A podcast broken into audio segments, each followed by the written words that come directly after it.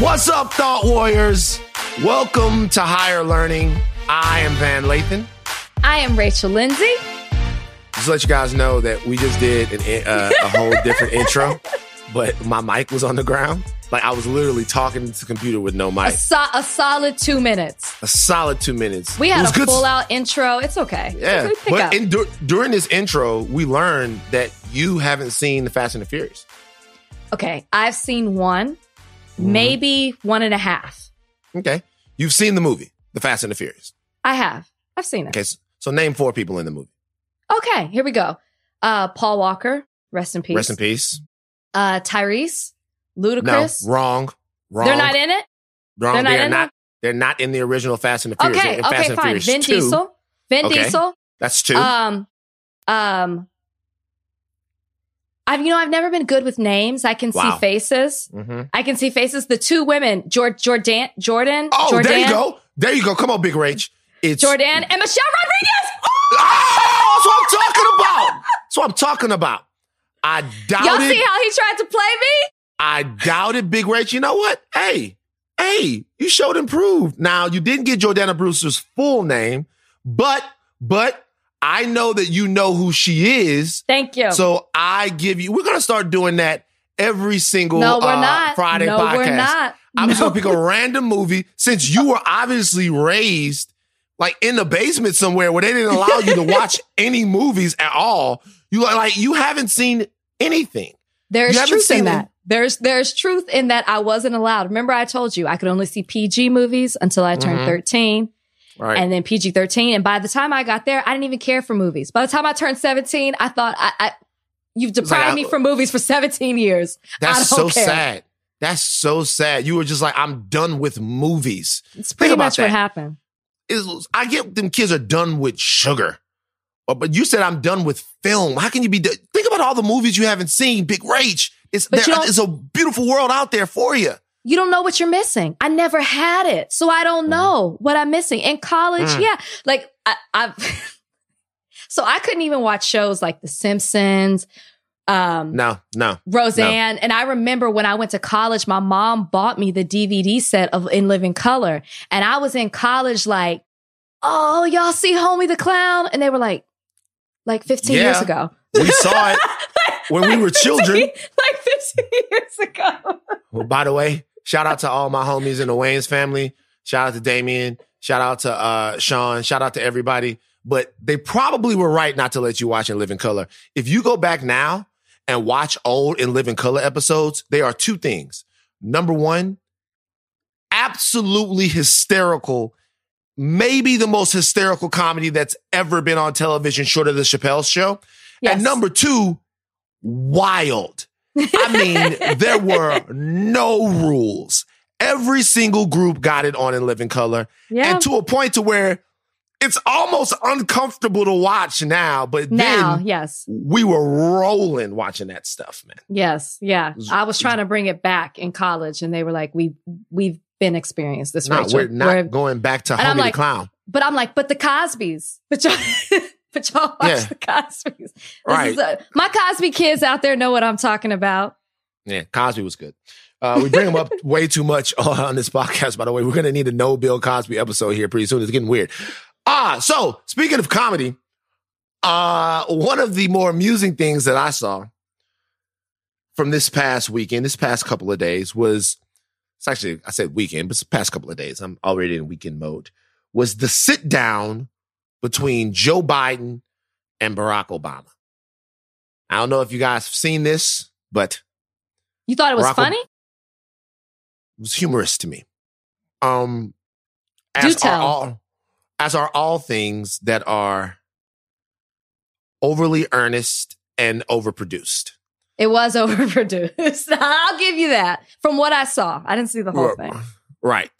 First of all, it is now Barack Obama's job to normalize Vice President Biden to people like myself who are skeptical of him, yet voting for him, somewhat in protest. Actually, I'm not voting for anyone.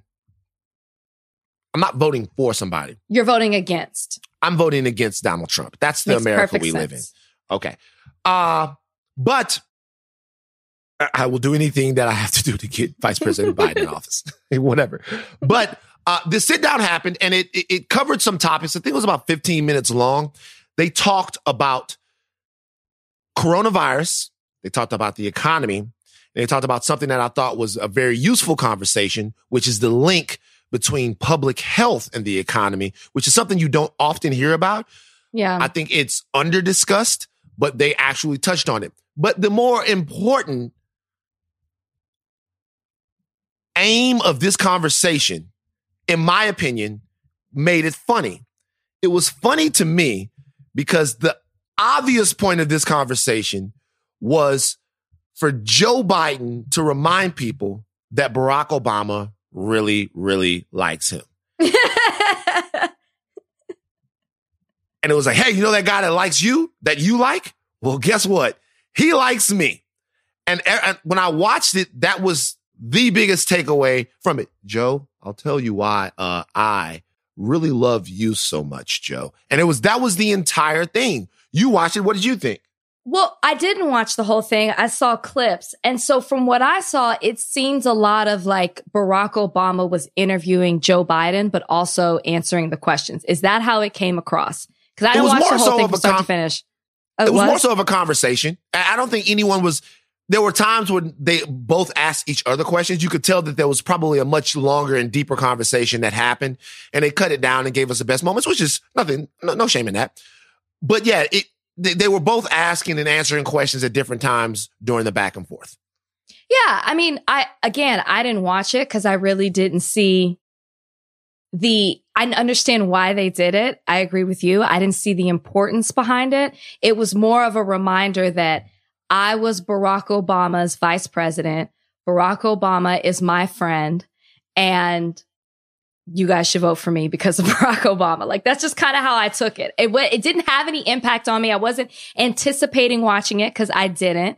It just didn't really, it didn't do anything for me. But I understand the purpose behind it in light of who he's fighting against and what he's fighting against. I get it. And I think that Obama got a lot of criticism before when there were so many Democrats running for president on the Democratic side. There was a lot of talk that Barack Obama wasn't saying anything. He wasn't supporting Joe Biden. Who is it that he's endorsing?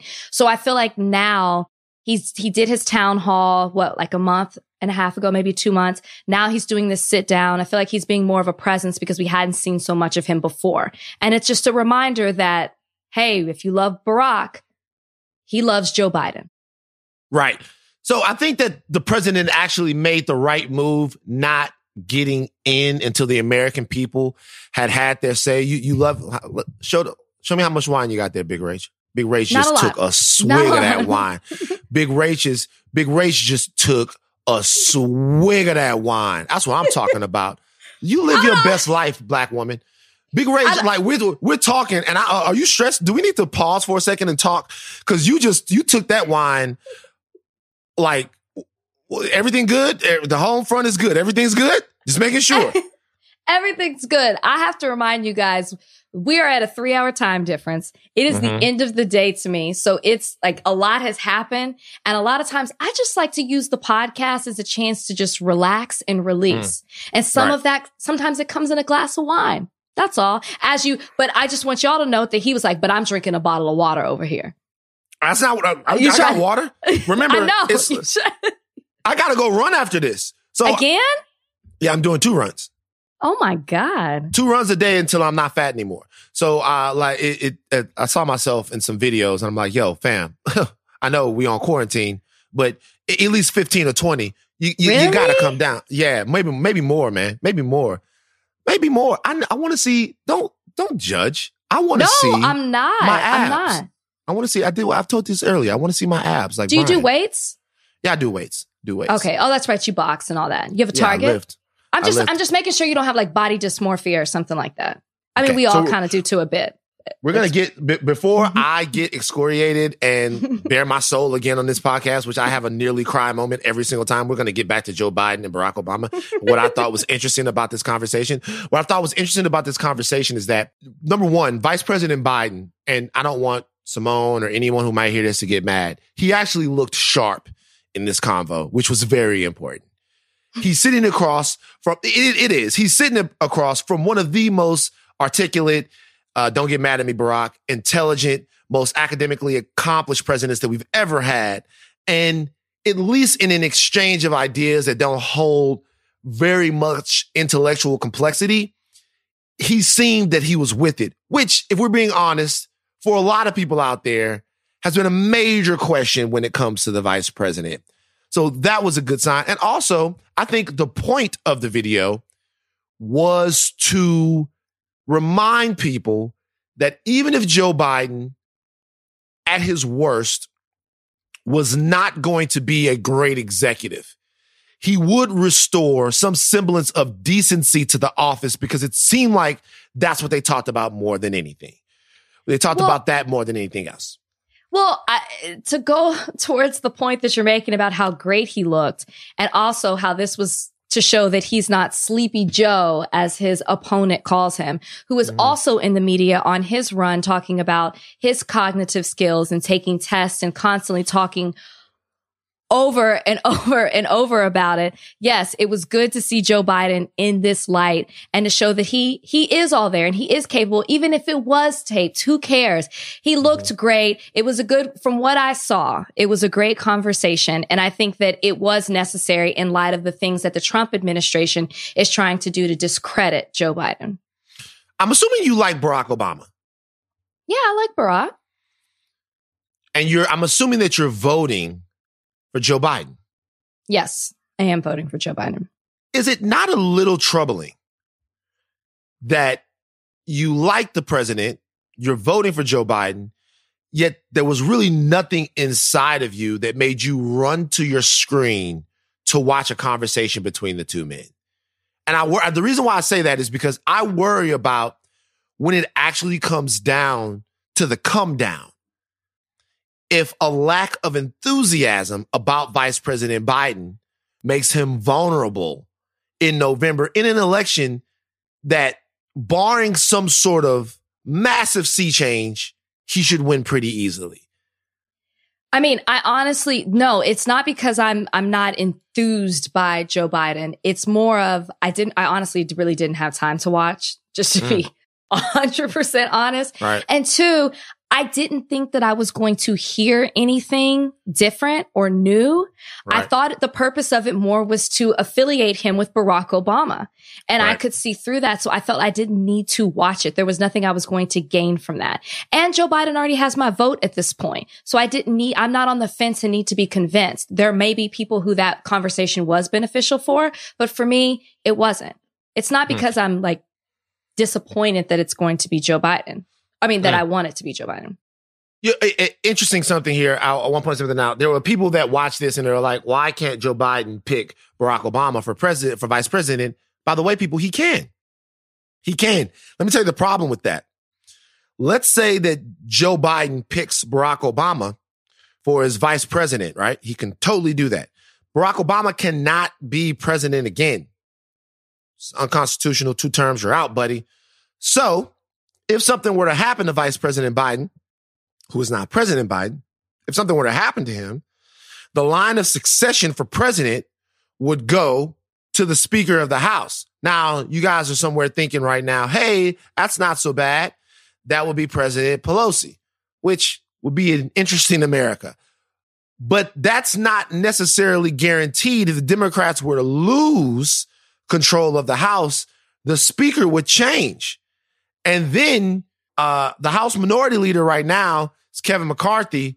He would then become President of the United States of America. So you don't want an administration that has their agenda moving or has all of this stuff. And then all of a sudden, the president is one heartbeat away from it exchanging that power to another party. So that would never happen. I also learned in this interview, something else I didn't know, is that Barack Obama's daughter and Joe Biden's granddaughter, not sure, they didn't specify, are best friends. Oh, that's cute. It's very cute. That was the biggest bombshell. I laughed through the whole thing, man. I just laughed every time. Every time Obama said, and the thing I love about you, Joe, and this is the great thing about you, Joe, and this is it was so obvious.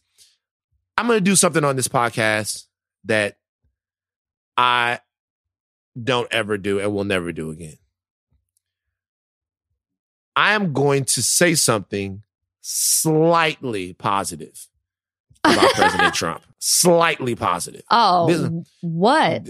If there is one thing to admire about President Trump is that he is so comically dense that he has no choice but to be exactly who he is all the time. And that alone is something that bothers me about a lot of politicians. A lot of politicians, I can see the political speak wafting off of them before what they really believe even gets near me. And the waft a lot of times stops me from even being able to connect with them. And I would rather Joe Biden or somebody else be exactly who they are, be prone to some gaffes, than try to negotiate every single sentence. I'll tell you something. What you just praised President Trump for is the reason he's in office right now. That is what people held on to. By the way, it wasn't praise. I said, admiration, because you did use it. There's one thing I could admire him for. Excuse me that I changed the word. Did I say yes. Admire? I don't think I said admire. Jordan, run the tape back. I said admire. I said, no. Whoa. I never said I admire. I said, if there is one thing to admire him for. Oh, okay. I didn't say that I did. I said, if there was. Man, this is not semantics. You ain't going to do it to me. Admiration. The admiration you just spoke of towards President Trump is the reason that he's in office. That is what people loved. They loved that he wasn't the politician, the typical politician. He was who he is. He stood by it. And he didn't back down from it. And they wanted that no nonsense president. And that's the reason that he is your president right now. It's a gift and a curse. I would rather, I don't know. I would rather not Trump for sure, because that same thing people loved about him is the reason that they hate him today. Right. I would rather any president speak what's truly on their mind and on their heart.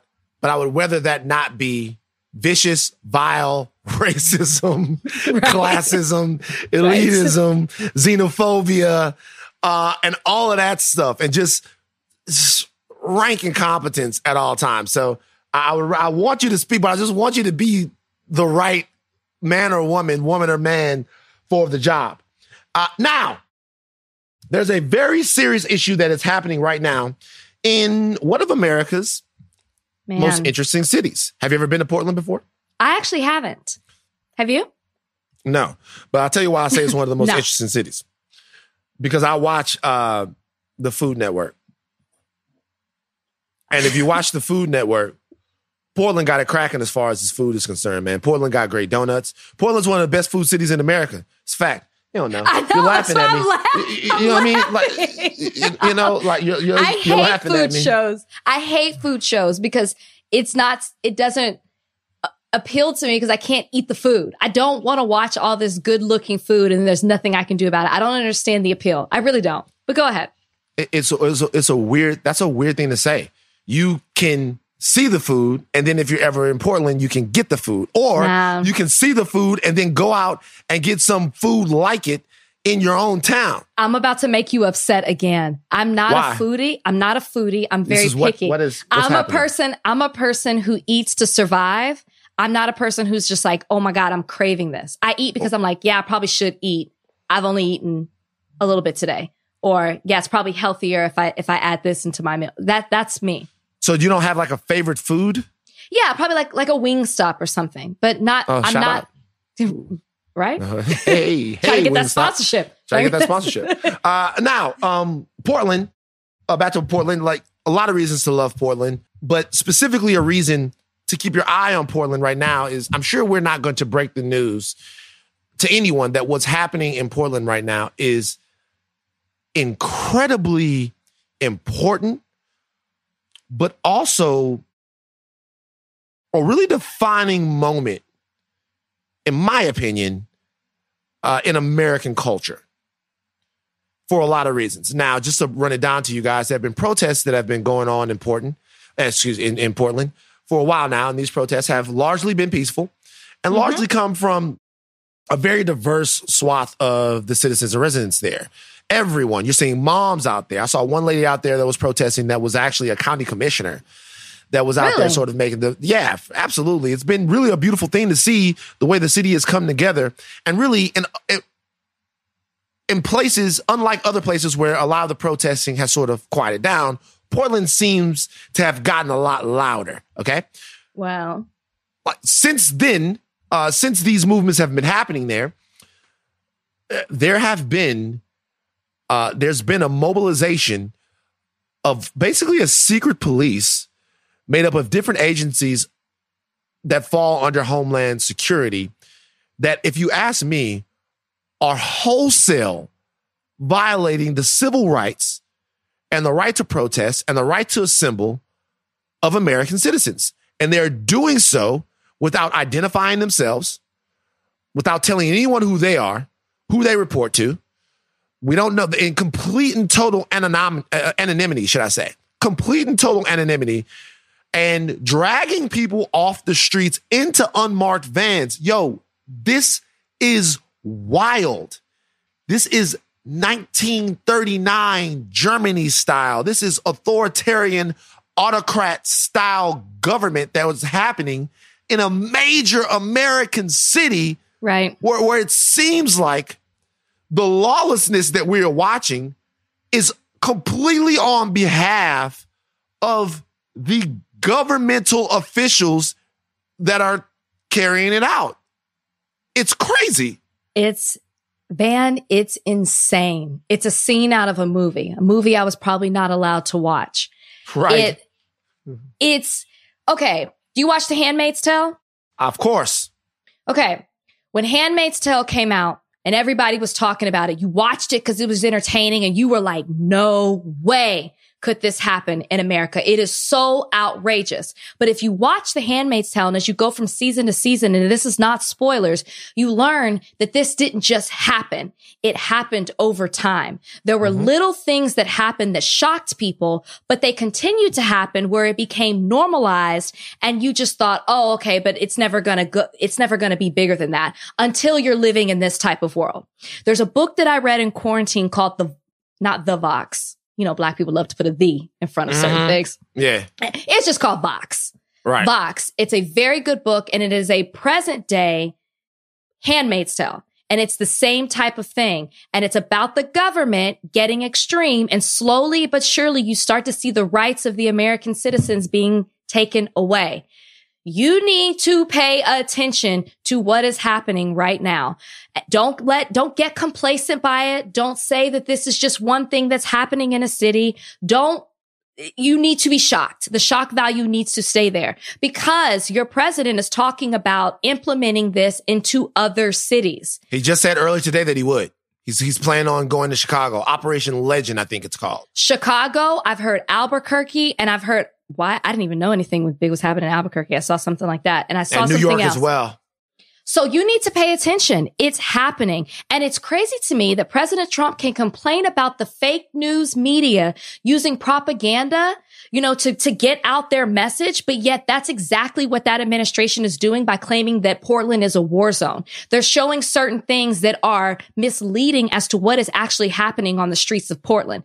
The governor of Oregon does not want these officials, the Department of Homeland Security there. The senators don't want them there. What's happening is that there have been protests every day. We're going on 50 plus days now since George Floyd, and majority of them have been nonviolent and peaceful.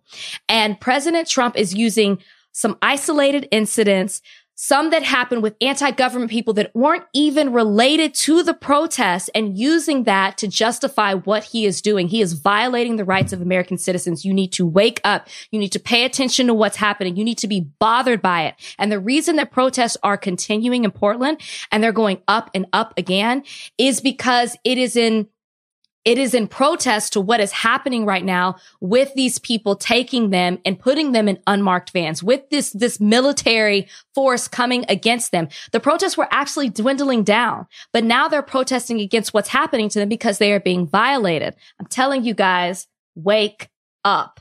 She's absolutely right. You get in your bag, Big Rach. Like, you're absolutely right. Couple of things here. Number one, the reach of the federal government here is particularly troubling. Normally, the right fancies themselves to be the party of limited government, and complete right. Limited government and transparent, all of that stuff, right? They want to make sure that you have your liberty as Americans. The libertarians and the far-right radicals who say freedom over everything, who say, I am free, so I don't want to wear a mask. Where are you now? When Thank you. The rights of Americans are being trampled by guys who aren't even paying attention to the basic tenets of the Constitution. Where are you now? Everybody out there, right? Everybody out there who uses the Second Amendment as a shield to go and buy a rocket launcher and say, I'm free to have it. It's lawful. I got to be able to protect myself.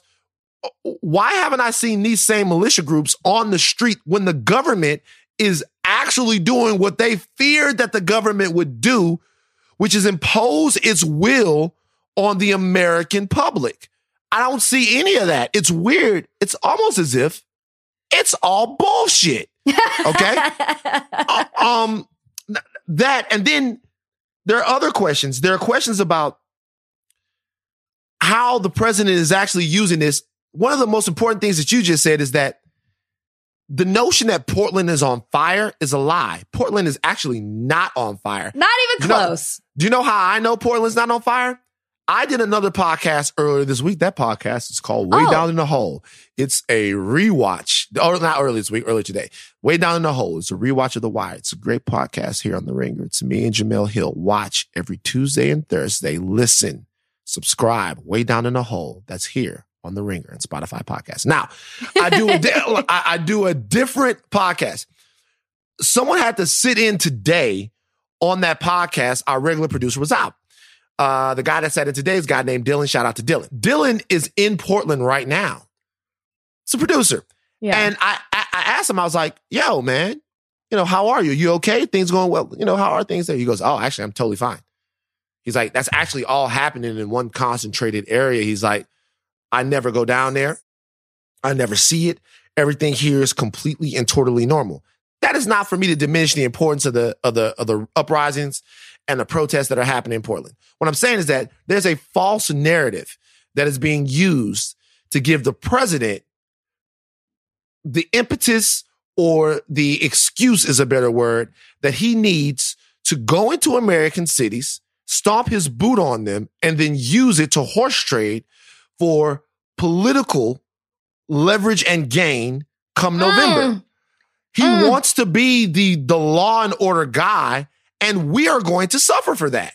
There's nothing in Portland that could not have already been figured out if the officials there and the public safety officials there were committed to de-escalating and actually empowering the people that Yes. are there. So yeah. You guys have to watch this totally, because I don't want to go too far with it. But guys, this is the way societies end.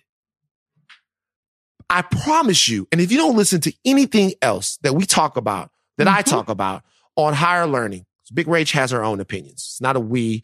It's a we, but it's also individual. Listen to this. It can end. It can. It could end. I hear you. America, 3 months from now, 6 months from now, a year from now, could be in the middle of a civil war that is both bloody, completely economically disastrous, and threatens the very future of the country. Everything you know could be over. And it's a very important, and it's not like it would be the first time it's happened in history. It wouldn't be the first time it's happened this year to a country. This happens all the time. Anyone who thinks it can't happen to us, you're crazy. Right. Decide what kind of country you want to live in and who needs to be held accountable for you to live there. But this is really wild and very, very troubling. Yeah, no, you have to pay attention to what's going on. When I was listening, you talk about declaring war and using it for political gain. It just reminds me of, around 1982 about the war on drugs. It just reminds me about all of that. That's another topic. But you need to pay attention to who it is that's going into these or Portland right now and putting people in unmarked cars. It's the Department of Homeland Security. Do you know what they do? They fight foreign enemies. Right. Now they are turning and fighting American citizens. That's the Department of Homeland Security will protect the homeland even from a domestic threat as well. Okay, fine. From a domestic threat. But this isn't a domestic threat. No. If you were coming to assist and help with crime that's happening, but not to fight against peaceful protesters and to make it seem like something violent is happening that is nonviolent, attacking mothers who are supporting protesters, attacking people just standing there. You got to pay attention to what's going on. That's all I'll say. That's all I'll say on that. I put you like this. Okay, so I just want to make sure you guys know what the other side is saying. So the Department of Homeland Security is saying that what they're doing is lawful. And I'll tell you how they're saying that it's lawful. All right, so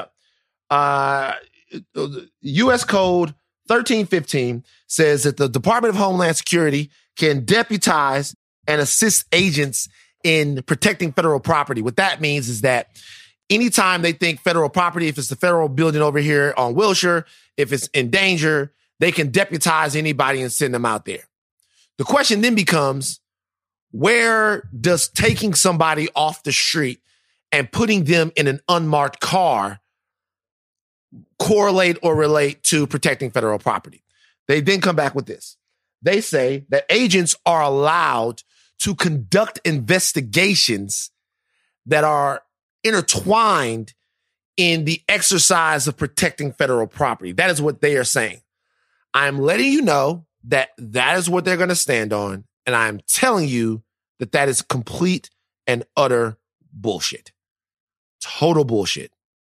The Department of Homeland Security does not have the right to come into an American city, take a protester without identifying themselves, and put them into an unmarked car and detain them. Right. That is, to me, I'm not a law scholar. That is, to me, in clear breach of one's civil rights. And guys, if this is where we're going, if this is what we're going to be dealing with, then we really need to reassess in a very short amount of time how much we're willing to accept as the American electorate, as American citizens. Mm-hmm. I mean, quickly. Yeah. Because this is full on. This is the scary shit. And to know that it's going to spread now, and to know that it's part of an election strategy by the president. That's what I was going to say. Exactly. It's a performance. It all plays into his law and order. This is what he's doing. This isn't because of something he believes is a true domestic threat or a problem that's happening. It is all to play into a performance of, I am fighting law and order, and Joe Biden isn't. That is pretty much everything that he's saying, and you have to pay attention to that. That's why he continues to lie in the media.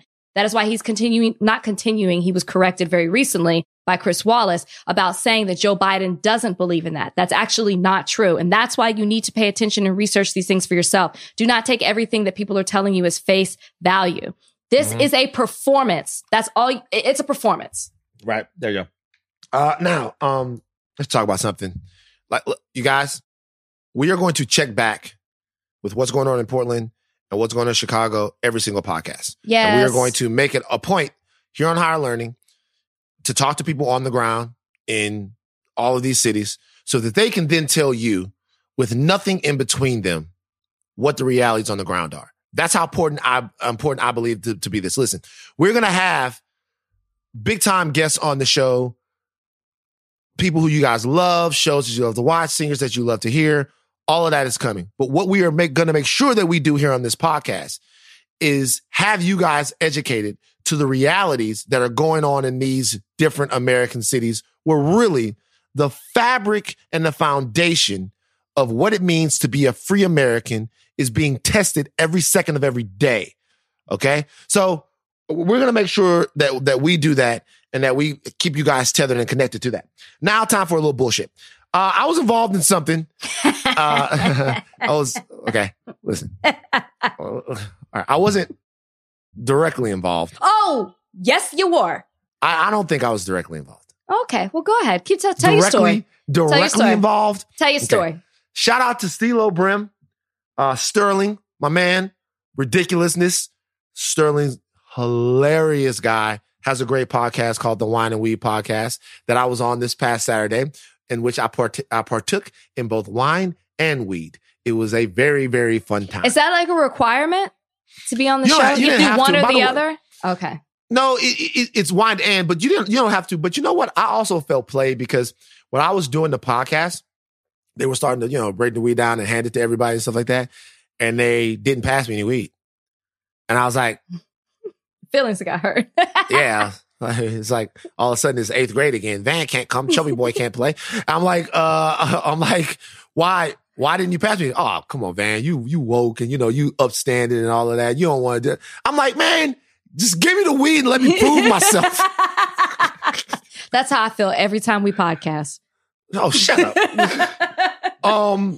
But Sterling Steelo Brim was, shout out to Ridiculousness, is the host of this podcast, and his guest host on this particular podcast was Draya Michele. Now, if you guys do not know who Draya Michele is, she is a model, actress, swimwear designer, and formerly on the cast of Basketball Wives Los Angeles. Draya has over 8 million followers on the old Instagram.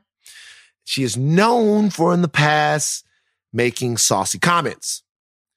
She's known for a lot of things. All right. During this interview, the conversation turned to Megan Thee Stallion and Tory Lanez, a story that we have covered here on Higher Learning. And Draya said this. I predict that they had some sort of Bobby and Whitney love that, drove them down this snapped-esque type of road. And I'm here for it. I like that. I want you to like me so much you shoot me in the foot, too. But as long what? As... What? Whoa! Wait, no, that is very Draya-like. Drop a grenade. What the... You want you what? I want you to like me so much that if I'm trying to get out the car and you're like, no, sit your fucking ass in the car. And I'm like, no, nigga. I'm fucking getting out the car. No, you're not. He shoots you in the foot. Wow. Yeah. You gonna fucking shut that nigga. No, I'm not going nowhere. In this moment, how you going? Draya just went viral, guys. Yeah. Now notice, first of all, fucking yikes. But notice, as soon as she said it, I jumped in. Let her know. I don't know if you guys watched the whole clip. Told her she was gonna go viral.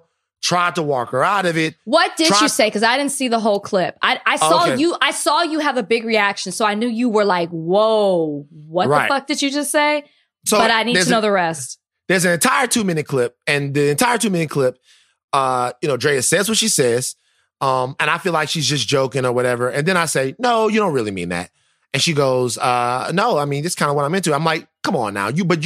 And basically that's where I was at. I was like, you wouldn't want to see anyone do violence against you. What I was trying to get her to say, or not even get her to say, let's make sure it was articulated, is sometimes there's a certain energy that women like to be around. Like there was a versus battle last night with DMX.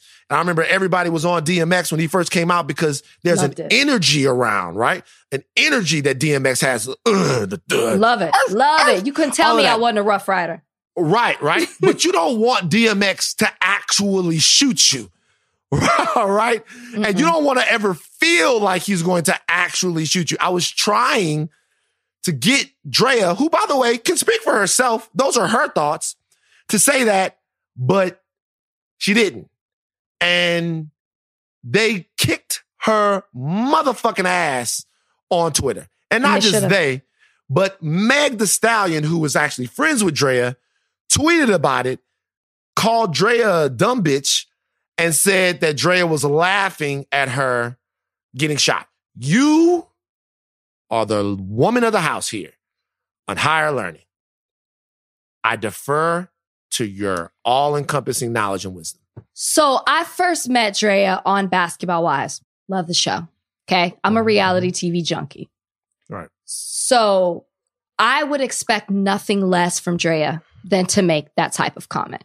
I don't have any standards really when it comes to Draya. So that I mean, I'm going to be 100% honest, and I feel like I can be that way based on how she responded to that situation. Okay. Nobody else made a comment like that. When I heard it, it wasn't funny. It wasn't clever. It wasn't sexy. It wasn't cute. I don't know what she was trying to do, but it didn't work. And the problem, what I got so upset in hearing her make that type of comment, I was like, she is such a silly rabbit. That she thought, she is. I'm sorry. She thought that was a cute statement. And it was problematic in so many ways. We're in a culture right now where we're talking about getting respect for Black women. Well, why haven't Black women gotten respect for so many years? Partly is that some Black women allow Black men to treat them a certain way. Draya's comment falls right into that. I want a dude to love me so hard, he wants to shoot me in the foot twice. I want that Bobby and Whitney type of love. Do you remember what happened with Bobby and Whitney? That's who you're going to compare the type of love that you want to. Maybe that's why you were single right now. That is not a goal. That is not something we should be striving for. And the fact that you made light of a very violent situation, which was an attack. I know we don't know the full details, but from what we know so far, was an attack against a Black woman. I don't know who, how, what happened. And the fact that you tried to make that into seem like it was something sexy when there are people that follow you, who look up to you, who see you as a businesswoman, an actress, a model, and those things. And that's the kind of comment that you were going to make is so reckless. That's why I call her a silly rabbit. I know she has known to make off the cuff comments like that before, but I really think that she thought it was a sexy statement. Like she wants this somebody to love her so hard, he wants to be violent against her. But I just really need her to understand the depth of how problematic that is. We don't need to be an advocate for violence, especially violence against women. It's just so wrong on so many levels. And the fact that she couldn't read the room and know not to say that type of thing, she deserves to be dragged in every single way that she can, because it's not like she said it and tried to retract. She doubled down on it. No, like this is what... No. Like, that's what I really mean. That's the type of love that I really want. I want him to love me so hard, he almost kills me. Just sit back and think about that for a second. What the fuck does that even mean? Mm. That's okay. Your friend. Okay. First of all, what? Damn, Rach. First of all, I just hate when women do stuff like that. Whoa, okay. First of all, so I want to speak to that real quick. I'm going to take responsibility for something. This is what I'm going to take responsibility for. Number one, as a man, I'm going to push back on something that you said earlier. As far as Black women are concerned, Black women don't bear any of the responsibility of the brunt of the way Black men treat them, right? Just want to make sure we get that out there, because as I got to hold my brothers accountable to treat sisters better, right? And I can't blame a woman or anybody in any relationship for the way that they are being treated. That's not what I'm saying. I know. I just want to make sure that we're clear. I know you're not saying. I'm not excusing Black men. No. Yes. Right. Go ahead. Right. Say it. I'm not excusing any man who would mistreat women. Right. So it's going to be. So if any woman, if anybody thinks a certain way about Black women, the opinion of Black women in America comes back to the way that it's far-reaching and very historic in the way that they've been commodified, overlooked, and really pounded on in America. I'm going to ask you a question for the man sitting in that room, right? So understanding, she says that, and she's saying that about herself, right? I haven't taken any heed for it. And I don't think that I should have taken anything. And you shouldn't. I know. But what I'm asking you is, as the man in the room, because if there are other women in the room, that's what as the man in the room, is it appropriate for me to tell Draya that she's wrong about the way she feels about something? I'm asking this sincerely, because what I'm saying is, she says she likes something that's toxic and really unhealthy. she didn't recommend it for all women. She didn't say that love is better like that. She didn't say that things are better like that. She says that's what she likes, right? I like that type of shit. I'm here for that type of shit. Being a woman in that room, you can, but being a man in that room, honest question, how do you attack that? Trying to make sure that we don't propagate like ideas that violence against women is cool. I think the same way that you're saying she was saying that's what she wants, that she wants, I think the pushback should have been like, okay, you're saying that, but there are going to be women that are listening to this podcast. You know, what would you say? That statement, how can that be? That can be taken a certain way where it's representative as to what women want. Don't you think that that statement is a little problematic, advocating for that type of love? You want a man to disrespect you. You want a man to not value your life, where he puts your life in harm because he loves you that hard. That's not what love is. That's disrespectful. You don't value me. You want to pull the trigger and pop me twice and not know what happens. Like that's not love. That's not love, period. I don't even believe her when she says it. I think that's even more so what's troubling. You don't mean that. You don't really want a man to shoot you twice to show he loves you. You were trying to be funny. And I think that is why you saw the extreme reaction as well. Nobody believes that Draya wants a man to shoot her. She thought it was funny. I said that on the podcast. I'm like, you don't really think that. She doesn't. I'm like, I was like, you don't really want to see violence against a black woman. You don't want to see violence against a lady. You don't want to be with somebody that you think could shoot you. You don't really want. I said, you're just doing the whole playing the character thing. And but I mean, what character? What character is she playing? I don't know. Like a silly rabbit. Like it's just, who has that type of conversation? She got the reaction. I don't know if she wanted the attention. I don't know if she really thought she was going to get the reaction that she did, but she deserved it.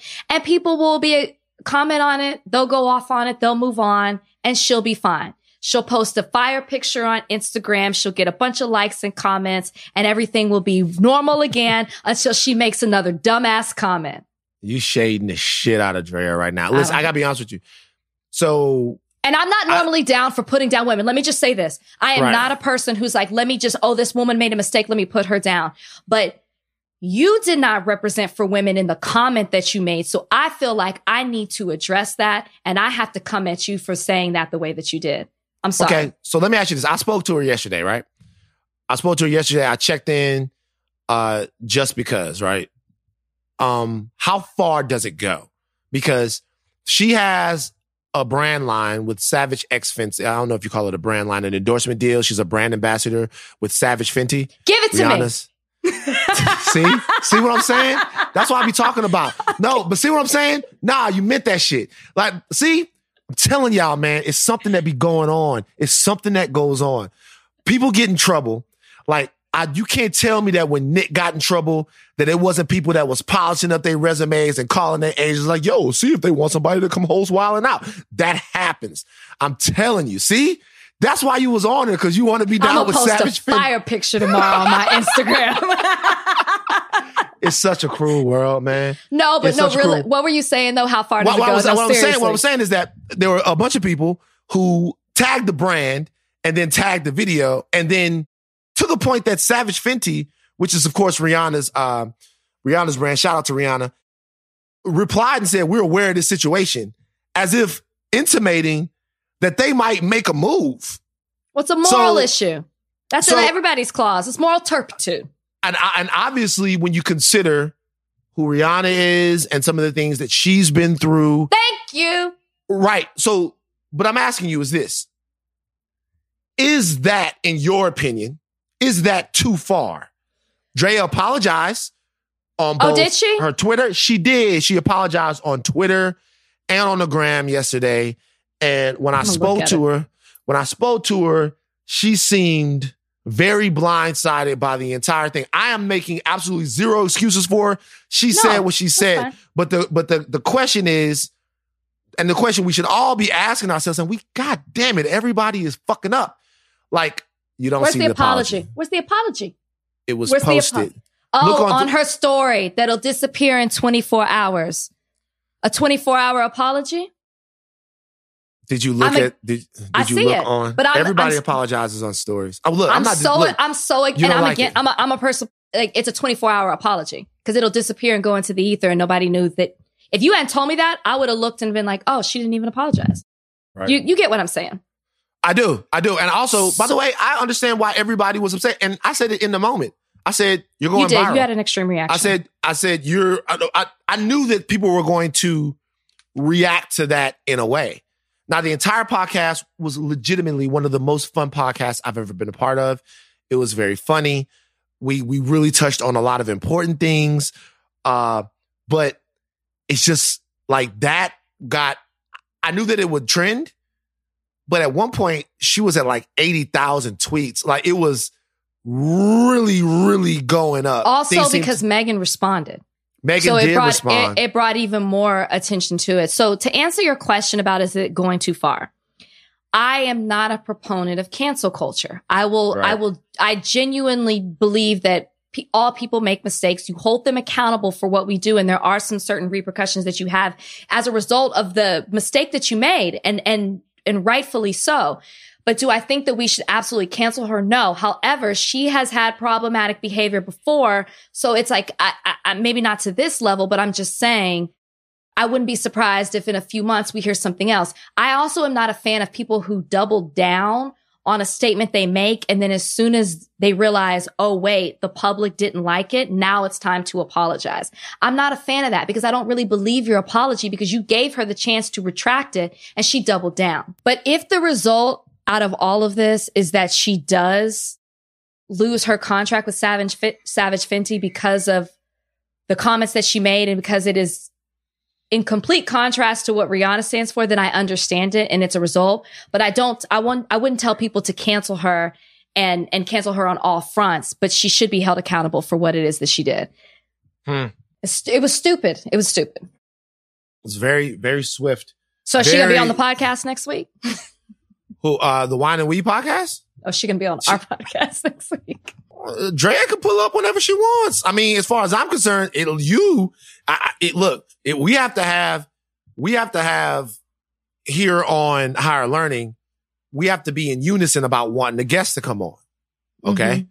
Like that time you tried to get Heather B to come on and I was like, I don't think that she should come on the podcast. Stop.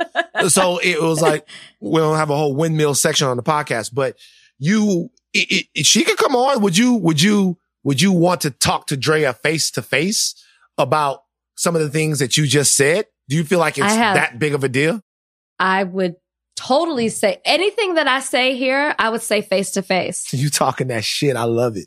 I would say face to face to her, but I think that she would have to accept it in light of the comments that she made, right? Like she could have a chance. She could defend herself. She could say what she was really thinking when you questioned her and she doubled down on it. She could talk about all of that, but I stand by everything that I just said because she's not the only person who acts like that. I've seen people do it and I just hate it. Again, I'm not excusing men who treat women a certain way, but let's also not give them a reason to.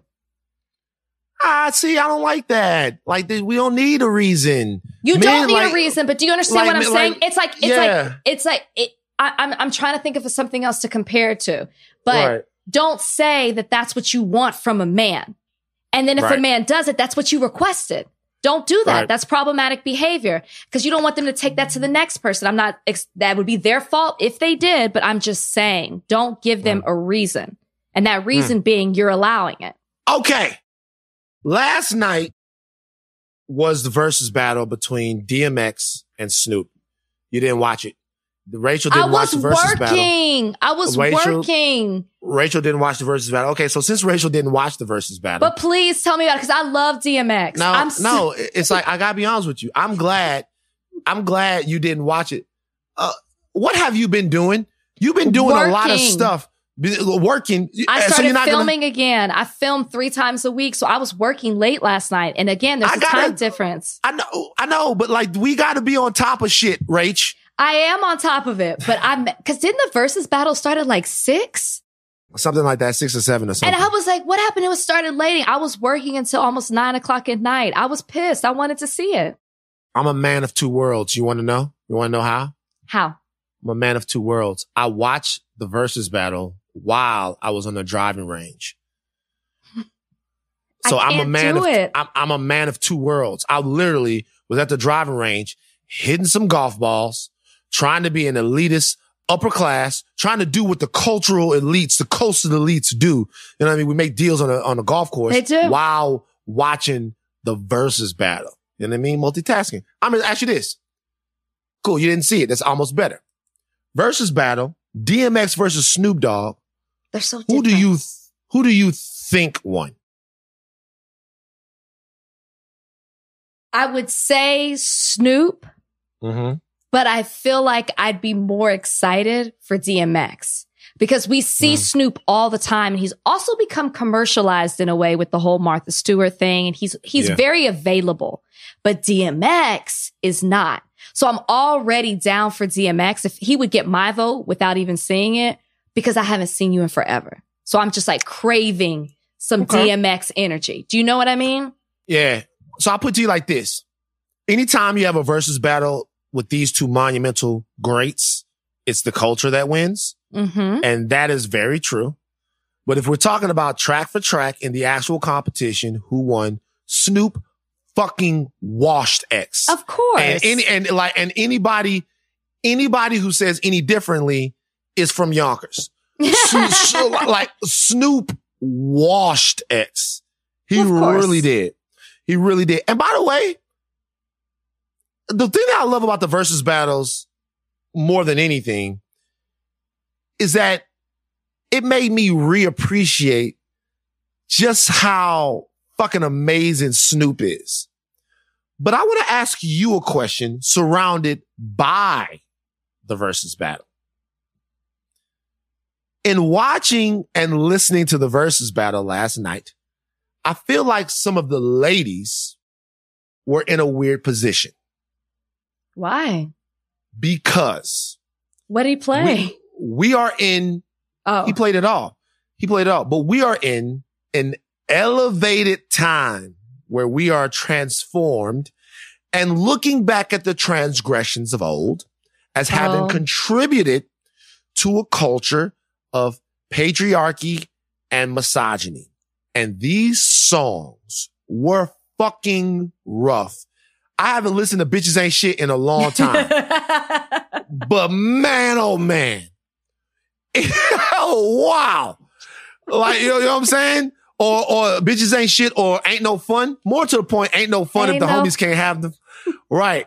Like, and I guess I was on Twitter and there were girls on there like, yo, this misogynistic shit is fucking fire. Actually, because it's almost like you separated. Who said that? Brigham Gomez Preston said that, and she was being funny, but she was also being very vulnerable and real. Yeah. And she was like, "Yo, I am such a hypocrite because those songs slap so much." But that's a part of the culture that created some of the problems. So, like, what do you do? You know what? Because I guess when I hear those songs, which I get it, I get the what you're torn with and what you're wrestling with in your head. I always separated it, right? I always thought it's just a song. You just wrote those lyrics. You don't really mean that. I think that's what you do to enjoy the song. You don't really do that. Rachel, no. I got bad news for you. You wouldn't do that to me. I got bad news for you, Rachel. They meant that shit. I know they did. But I think that's what you try to do in your head because it does jail. I love both those songs. I'm sorry, I do. So I get how you're torn between the two of them. Isn't that just a wild thing? It's like even X on It's Dark and Hell is Hot. There's a lyric on there that is the wildest thing. It's one of the wildest things I've ever heard a rapper say. I'm not even going to bring it up because I don't want to start anything for X, but it's like one of the wildest things I've ever heard a rapper say. Ever on It's Dark and Hell is Hot on that. And we go back and I understand it when put in the context of 1997 or 98 when it came out and the character that X was playing and just the whole culture. But listening to the songs now, it's not that I don't love them. I ran to the playlist this morning. I'm going to run to the playlist. I'm going to finish the playlist when I run tonight. Love them. Love both of those guys. But man, it was a really interesting cultural experience because you see so many people deriding misogyny and deriding the patriarchy, but some patriarchy and misogyny over one of Dr. Dre beats, and it seemed like it's a little different. It's just weird. It is weird. It's, I don't know how you separate it. I mean, I remember in the DMX, Sisqó song, What They Really Want, I wanted my name to be in it. And that song ain't even, I mean, like, you wanted to feel cool about three Rachels. Okay. By the way, the name of that song, what she said, What They Really Want, Cosby Kid Alert. The name of that song is... I was trying to edit it for the... The name of this, that song is What These Bitches Want From a Nigga. That's the name of it. And by the way, that's an amazing song. I know. I know. That's an well, Sisqó was in this bag too, man. Shout out Sisqó. Shout out to Sisqó for real. All of Drew Hill. Like, shout out to Drew Hill. But it's so, you don't ever feel like that there's a point to where we should turn our back on the music. I have to like really pause about that. Okay. The first thing I thought about when you said that is we're in a point in where we're tearing down other things in history because they were problematic and they represent something that was very detrimental to a group of people. So how do you differentiate that from the music if it hurts a certain group of people as well? We're all hypocrites. Know. Well, we are. I mean, I can't, I'm not even going to pretend like. No, there's no other word. I could. I'm not even going to pretend like I'm going to one day.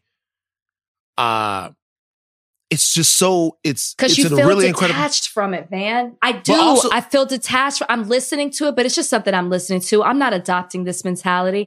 People know this is just a song. I know I make all the excuses in the world. It's wrong. But I gotta be real with you though. And I want to believe that about myself. I really do. But the reality is that I know it's not true. I know it influenced me. It's something I had to unlearn it. I did. I had to unlearn it. Yo, in 1997, 1998, P and J and all of those guys, they looked like the coolest guys in the world. They did. When they were pouring champagne on models in Hey Papi, Dame and Jay, it's not like I looked at it and I admired it.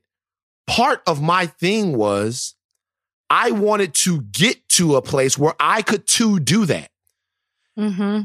And this is why certain artists, who I'm not going to mention anymore, meant so much to me, is because when those guys came out and they started rapping and really making rap, they were making rap for the guy who I knew I could be. See, I knew that I could never be the dope dealer or the dude that all the girls wanted to have sex with on a private jet spraying champagne on people.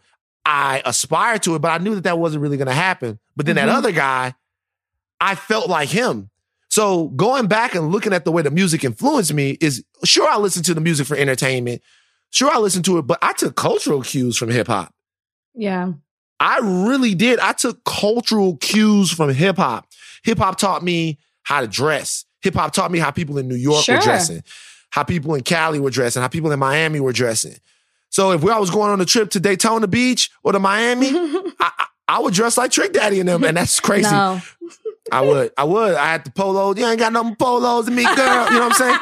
Like, I wasn't dressing like Trina though. So and I was not. Mm-hmm. So I think it's funny because I listened to the songs and I never was like, I don't know. Maybe it's different for women. Maybe I wanted to be in a music video because I thought that was cool. So maybe maybe it did have some influence on me. I always wanted to be in a music video. Really? I did. Not dancing, but like the girl riding in the car, the girl they were trying to get, you know what I mean? Right. So maybe it did have an influence on me in that regard, but I never was like, man, I want a man to treat me like that. I never felt that. You know what we're going to do, Rach? We're going to start something right here, right now. What? You, in the short time we've been doing this together, you have really become like a sister to me. You have. Thank you. And I don't want you to continue to live your life and not have something that obviously means so much to you. So we're going to start a movement right now to get Big Rach in a music video. We want Big Rach to be the vixen, the tasteful vixen. The tasteful vixen, yes. Riding in the car. Hashtag tasteful vixen. But I want an A-list. So what do you mean A-list? You want an A-list rapper? I don't want just anybody being like, oh yeah, you could be in my video. No. Okay, so let's, like, when you say A-list, what's the A-list? It doesn't have to be rap. It could be R&B. No. Okay, it's got to be rap? Okay. It's got to be rap. Like, oh, you could do an August Alsina video. I mean, that would hide. You could maybe pass. No, August Alsina. What's the A-list? So, like, I'm going to throw out some rappers. You tell me whether or not they're A-list, okay? Okay. Rick Ross. A. A-list. Okay. Big Sean. A. Big Sean is A-list. Bow Wow. How far of the letters are we going down? That was for nothing. You took a shot at Shaft for nothing right there. Oh, so, but I love Bow Wow back in the day. You took a shot at Shaft. You said it, and you know why. His time has passed. That nigga is 32. Like you took, but I liked him as when he was a kid. You know, we grew up together. We grew up in the game together. Okay, so hashtag tasteful vixen. Yeah. All other thought warriors, we have a job to do, okay? And we got plenty of time because they're not going to really start these productions for a while. But I could be in a woman's video too. You know what I mean? We could have a whole bachelorette theme. We could have a whole theme. Now you're going too far. No, we're going to do it regular. Like, think about Lizzo. Lizzo could be the bachelorette. Okay, and I could be giving her. You know what I mean? So like, much smarter than me. Yeah, we could have this whole thing going. Y'all make it go viral. Hashtag tasteful vixen. We gonna get Rachel Lindsay in one of these videos. Now, before we get to unexpected ally of the week, I want to ask you: did you watch any NBA basketball? I did not. I feel like I didn't turn on TV this week. I don't want to watch a scrimmage, Van. Did you watch? I'm sorry. I will. When the season starts, we can talk. I don't want to see a scrimmage. This is what we're going to do. Bowl's gone viral. I don't want to see it. This is what we're going to do. Rach, throw a topic out there. Something that you watch. Something that you got a chance to watch this week. Just throw a topic out there, Rach. I really think I didn't watch TV this week unless it was Morning Joe or The View. Right, Morning Joe or The View. Well, just real quick, we'll do this. How are things on The View? Is Megan angry? Megan was good today. Was from she? What I saw, Megan was really good. Megan was good. I did that on purpose. Thank you. Yeah, you did. Tell me about basketball, though. Tell me about the scrimmage. Tell me about that AAU tournament. Okay, so it looked like an AAU tournament, and it did. First of all, I will say this. Kudos to the NBA for being able to have some semblance of production value. It looked sort of cool. It didn't look like a full arena, but they used a black backdrop, and there was an aesthetic to it. Part of what I was worried about was, like, we have things in our mind, right? And everybody knows it. You know what I'm saying? Everybody, your mind knows. Your body knows. So when you're at a Laker-Clipper game, right, it's the same arena with NBA talent on the court. Mm-hmm. When you walk in, you automatically feel a difference. Obviously, because they dropped the lights in the Staples Center when the Lakers are playing. But, like, your mind knows. So I was afraid that I would look at the game on TV and my mind would be like, that's not real basketball. That's not real NBA basketball. That's not the feel. That's not the rhythm. That's not that. But it wasn't like that. It really felt like we're going to get a decent end to our season. It's been March since they've played. It seems like fucking 4 years ago. Well, they had the shortened quarters and everything. How did that go? Didn't they play 10? Didn't they move it to 10 minutes? Or did I make that part up? I don't remember, to be honest with you, but it's exposition. But it looked fine. Everything was fine. Paul George was in his bag. I watched a lot of different stuff. It looked like real basketball. Bobo looked great. Denver started this gigantic lineup. And now I'm losing. That was a steal. The fact that they picked him up so late in the second round, I'm just saying. I mean, I make a joke about Bol Bol, but really, truly, that was a steal. for the Nuggets. Don't try to come in here and act like you know what's going on now. I know that tidbit. Talking about, now you didn't even watch the shit, and now you're like, oh, I saw the highlights. Bol has incredible wingspan and a high motor. Like, you sound like fucking Dick Vitale now. Definitely didn't say that. What I will say that I saw in relation to basketball news, which is relevant for this podcast, is Tracy McGrady and Jermaine O'Neal are starting a sports agency. I think that's a beautiful thing. I think people feel very empowered with what's going on and are filling in voids where they need to be filled. So congratulations to them. Tracy McGrady said he's not going to be an agent, but he will be, he founded it. He will be a driving force in it. And I love that. I love that they're going to start that. Yeah, I think that's an opportunity. I wanted to be a sports agent when I came out of law school, and I feel like this was something that I could have been a part of. So I just, shout out to all the other people who are wanting to be sports agents. And there's this black-owned sports agency out there. One of the biggest things that is sort of taking hold right now, but not being talked about enough, is the amount of powerful and semi-powerful black sports agents that are popping up everywhere. Even in the NFL with, people like Nicole Lynn and people like that. It is, remember, think of the black athlete as an economic machine. Mm-hmm. Normally, in generations past, the only people that really benefit from that economic machine is that black athlete and then their surrounding friend and family network, right? Right. No, back in the day, they've always been black agents and black managers and all that stuff like that. But typically, back in the day, it would be black manager, black athlete, then white manager, white agent, white accountant, white lawyer, all of that stuff like that. By the way, if you go out and you have a connection with someone or you think they're awesome at their job and you want to hire them, that's your prerogative, it's whatever. But just to know that when we're talking about community building and culture building, that economically you can still enrich the black community with that type of economic engine just based upon who you hire. When you talk about the guys like Rich Paul and now you're going to have Tracy McGrady and them and, even BJ Armstrong and gentlemen like that. Yeah. It's a really important step. And especially to have guys that understand the grind and the business of the NBA and really the ins and outs that it takes to be a successful professional player like that with both of those guys. I think that's very, very powerful. And kudos to those dudes, man. Yep. See, I did see something today. You did. And I hadn't even seen that.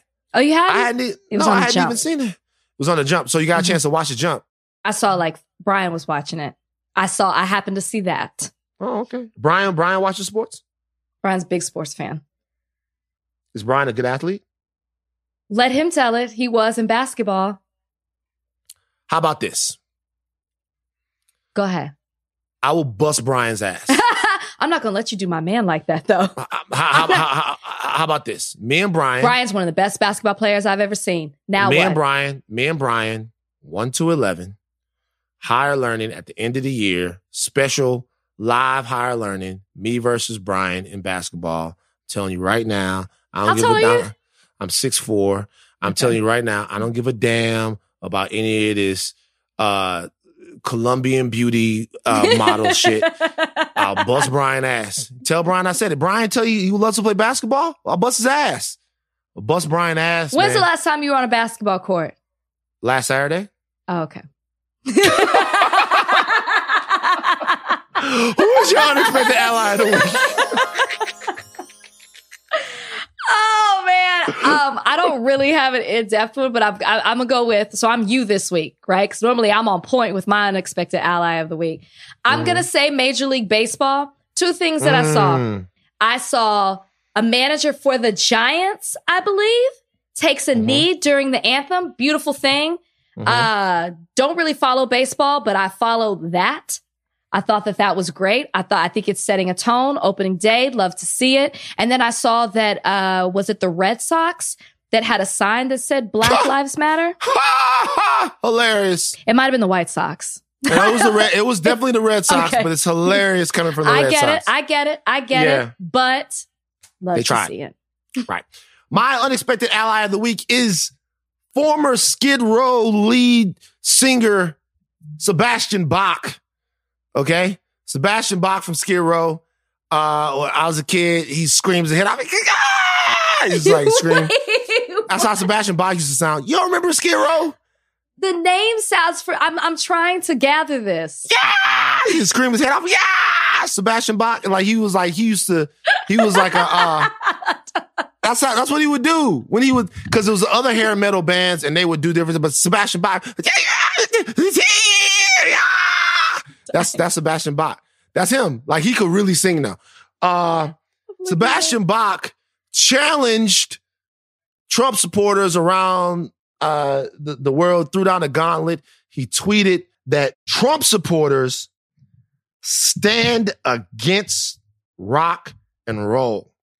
He challenged anyone who loves rock and roll to not support President Trump and his divisive policies and agendas for America. Shout out to you, Sebastian Bach. Skid Row was cool, and now you're cool. You wore some questionable T-shirts back in the day, and they brought them back up on Twitter when you said what you said. Oh, did they? People changed. They did. But shout out to Sebastian Bach. That is enough for us. Hashtag Tasteful Vixen. Real quick. I got a quick question for you. Who you got in the fight? Mike Tyson or Roy Jones Jr.? That's a great question. This is an exhibition fight. I don't know if you guys know this. It was announced earlier today. I hope to have either Mike or Roy next week on the podcast. I've been kind of trying to talk to both guys. Yeah. Seriously, okay, they're going to do a whole bunch of press. If Roy comes, we have to play the song. Yeah, I almost forgot. Yeah, I can get Roy. Here's the thing about getting Roy on the podcast. Here's the thing about the fight. If this fight is anywhere near full speed, Mike is going to kill Roy. I'm going for Mike. If it's anywhere near full speed, Roy Jones Jr. at his peak was an unstoppable boxing killing machine. Offensively, maybe not a better fighter in the history of the sport. We ain't there no more. And Mike still got a ton of power. All right. So to me personally, I think if they go full speed, Mike gonna kill Roy. What about you? Yeah, I'm going for Mike Tyson. You know what? I ain't paid attention to Roy Jones Jr. since he came out with the "I smoke, I drink, Hey, I'm supposed to stop, but I can't." Hey, do it big, then. What was his line? What was his rap? Roy Gold said, because Roy God said, Roy keep at least six women up in the bed. Roy keep at least six women up in the bed. At one point in the song, he actually said, because Roy gets head. I'm like, Roy, relax, dog. Like, what are you, Roy? He was done. I was done with him after that. To the kids.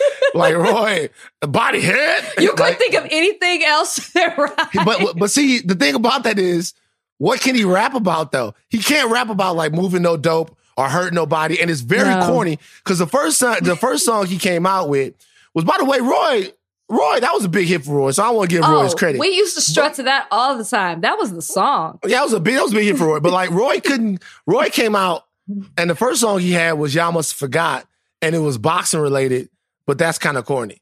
Right. He's like, how drop Virgil Hill with a body shot? Nigga don't care about that. That's you know what I'm saying? So, he came back and he can't rap about being a drug dealer or being on the streets or boxing. So he really only has to rap about women and money and money. So, hopefully that little exchange didn't ruin our chance of getting Roy Jones Jr. podcast. But we'll have to see. Anyway, I love the song. It's a good song. Again, and it goes towards our point about not respecting women. But keep going. I'm trying to end the podcast. I'm Van Lathan. I'm Rachel Lindsay. We'll see y'all next week. Bye. What's up, Thought Warriors? If you want to continue the conversation from today's podcast, make sure you join our Facebook group. It's brand new. Head to facebook.com/group/Higher Learning Pod or search Higher Learning Podcast on Facebook to find it. And if you didn't know, you can now watch every episode of Higher Learning directly on Spotify, and it is completely free.